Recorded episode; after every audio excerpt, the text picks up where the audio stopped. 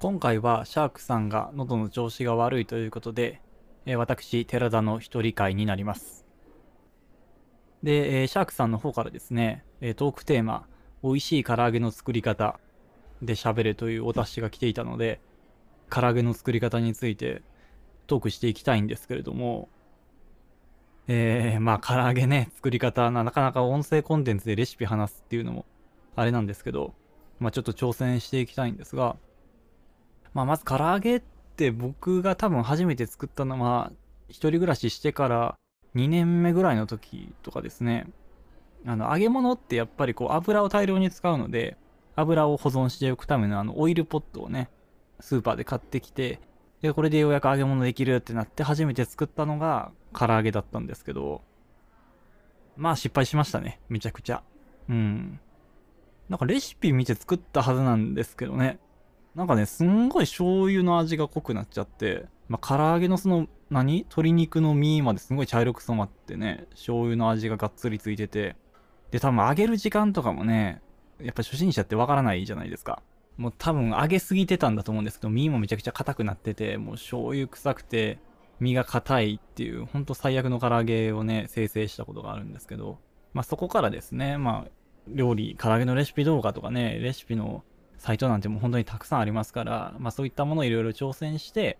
まあ今はちょっと僕の中でオリジナルレシピみたいな、えっ、と僕なりのレシピで作っています。で、まあ唐揚げってね、本当に人気の料理だと思うんですけど、皆さんのその頭の中で思い浮かべてる自分が好きな唐揚げ像みたいなものって結構違うんじゃないかなと思うんですよね。まあ例えば唐揚げのサイズこう一口で食べれるものもあれば、もうかなり拳ぐらいの大きさのものもあるし、まあ、味付けもね、こう和風、中華風のものもあれば、こうニンニク、生姜、スパイスガーンって効いてるジャンキーなものとかもね、あるし、まあ、衣もザクザクなものもあれば薄いものもあるし、まあ、本当にその要素、構成要素がね、意外と多いので、なかなかこれが最強のレシピみたいなのはなくて、各々が好きなレシピがあるみたいな感じなんじゃないかなと思うんですけど、まあ、僕のその唐揚げのレシピ、じゃあまあ何に特化してるかというかまあ僕なりの好みとして何に重心を置いてるかっていうところで言うと、まあ、ジューシーさですね。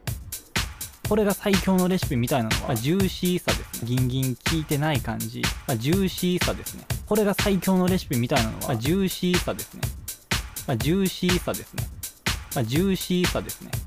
まあ、ジューシーさですね。これが最強のレシピみたいなのは、まあ、ジューシーさです。これが最強のレシピみたいなのは、まあ、ジューシーさ、ギンギン効いてない感じ。まあ、ジューシーさですね。まあ、ジューシーさですね。まあ、ジューシーさですね。まあ、ジューシーさ、ギンギン効いてない感じ。これが最強のレシピみたいなのは、まあ、ジューシーさ、ギンギン効いてない感じ。まあ、ジューシーさですね。まあ、ジューシーさです。ギンギン効いてない。ジューシーさです。これが最強のレシピみたいなジューシーさですね。これが最強のレシピみたいなちょっとそういう感じの唐揚げのレシピになっています。まあ、ジューシーさですね。ちょっとそういう感じの唐揚げのレシピ。まあ、ジューシーさですね。まあ、ジューシーさです。これが最強のレシピみたいなこれが最強のレシピみたいなまあ、ジューシーさですね。これが最強のレシピみたいなのは、ジューシーさですね。はい。で、まあちょっとね、レシピ簡単に説明していきます。で、まあやっぱ音声コンテンツでね、レシピ聞きながら作るとかってやっぱ難しいと思うんで、あ、そういう作り方なんだっていうのだけ聞き流していただいて、本当に作りたい方がいらっしゃれば、概要欄とかにね、文字起こししたものを載せておきたいと思うので、そちらを見て作っていただけると嬉しいです。ではちょっとレシピね、簡単に紹介していきます。えまずですね、僕のそのレシピなんですけども、鶏もも肉、え 300g 程度に使う調味料として、分量とかもね、紹介していきたいと思います。まあ大体鶏もも肉1枚 300g とかのやつね、よく売ってると思うんで、ね、まず、えー一口大に切っていただくんですけれども、まあ 300g だったら多分8つぐらい、8個ぐらいに切り分けれると思います。僕は大きさ的にはですね、ゴルフボールぐらいの大きさ。で、それをまずまあ切りましたらボウルに移していただいて、その次ですね、調味料を入れていただくんですけれども、ウェイパーを使います。で、ウェイパーですね、あの、缶のやつ、もう固形だと思うんで、なかなかこう馴染まないんですよ。なので、まずですね、お酒、えー料理酒をですね、大さじ3杯、えー温めていただきます。で、これはまあフライパンでもいいし、まあめんどくさかったら電子レンジとかでも多分全然大丈夫です。容器とかに移していただいてね。で、温めていただいたら、そこにウェイパー小さじ1を加えまして、しっかりと溶かします。はい。で、僕、ジューシーな唐揚げが好きなので、ね、結構お酒多めでございます。ジューシーさですね。で、そのウェイパー溶かしたお酒をですね、まあ、しっかり冷めましたら、熱が取れたら、えー、ボウルに入ってる鶏もも肉にインしていきます。で、その後調味料をね、順番に加えていくんですけれども、醤油大さじ1、そして、えー、ニンニクのすりおろし、まあ、ニンニク1かけ分ぐらいですね。で、生姜も同じぐらいのサイズのすりおろし、えー、入れていただきます。まあ、この辺りはめんどくさかったらチューブでも全然大丈夫だと思います。で、その後スパイスをね、入れていくんですけれども、これはマストで入れた方がいいんじゃないかなというのは普通に胡椒ですね。白胡椒。えー、普通のテーブル胡椒で大丈夫です。それをまあ僕はだいたい5振りぐらい入れまして、で、僕はですね、その後ナツメグを入れます。お、ハモニ小さじ3分の1ぐらいですかね。あとですね、オールスパイスという、えー、結構お肉とかソーセージとかにかけても美味しいね、あのお肉によく合うスパイスがあるんですけど、そのオールスパイス、そちらのパウダーのものを3振り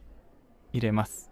で、これ入れるとね、結構こう、スパイス、くどくないんですけど、こう、パンチの効いた感じ、ちょっとエキゾチックな感じなのかな。うん。のね、味になって僕は美味しいので、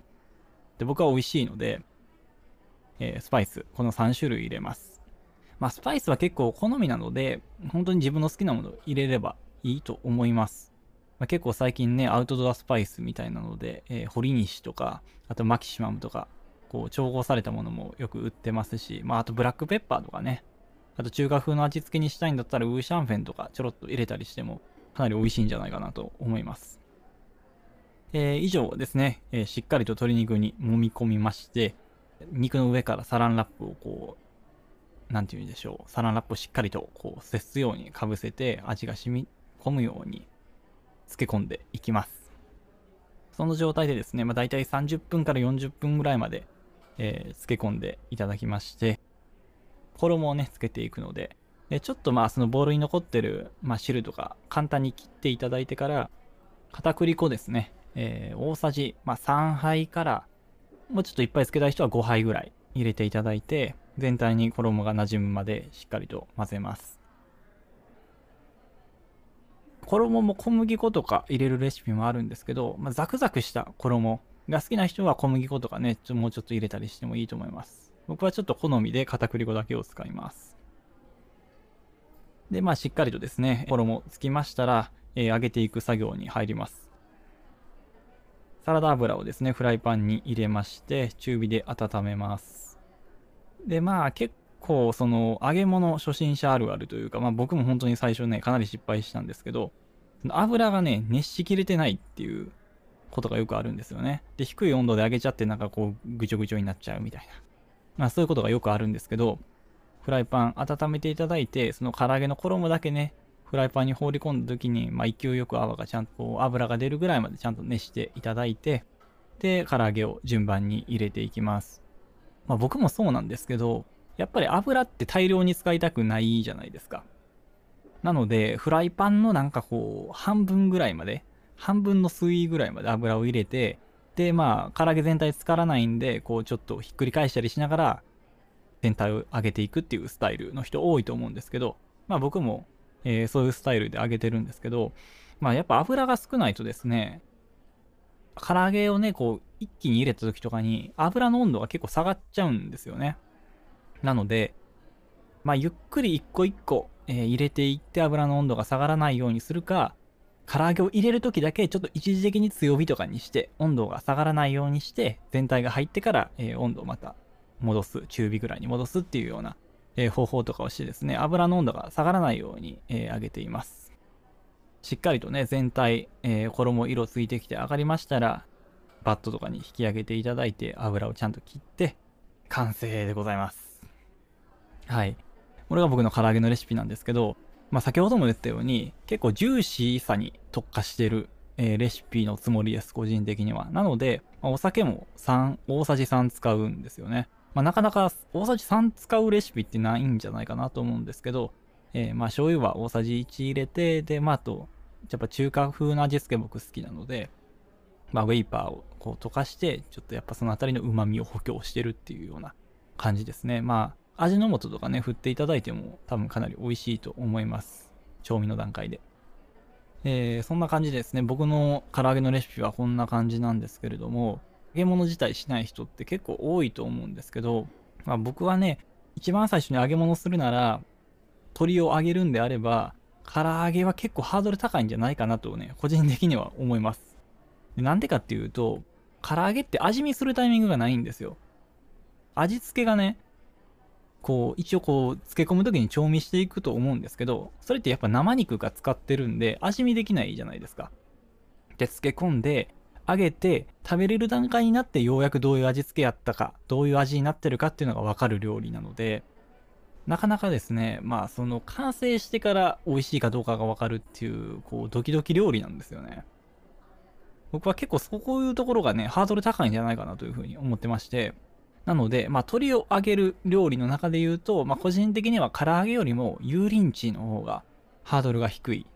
と思ってるんですよね。で、なんでかっていうと、油淋鶏っていうのは、まあ、鶏本体にはそこまで味がついてないんですよね。下味とかはま若干ついてるんですけど、結構そのタレが基本的な味のメインになる部分なので、で、タレは別にね、生肉使ってないんで、全然、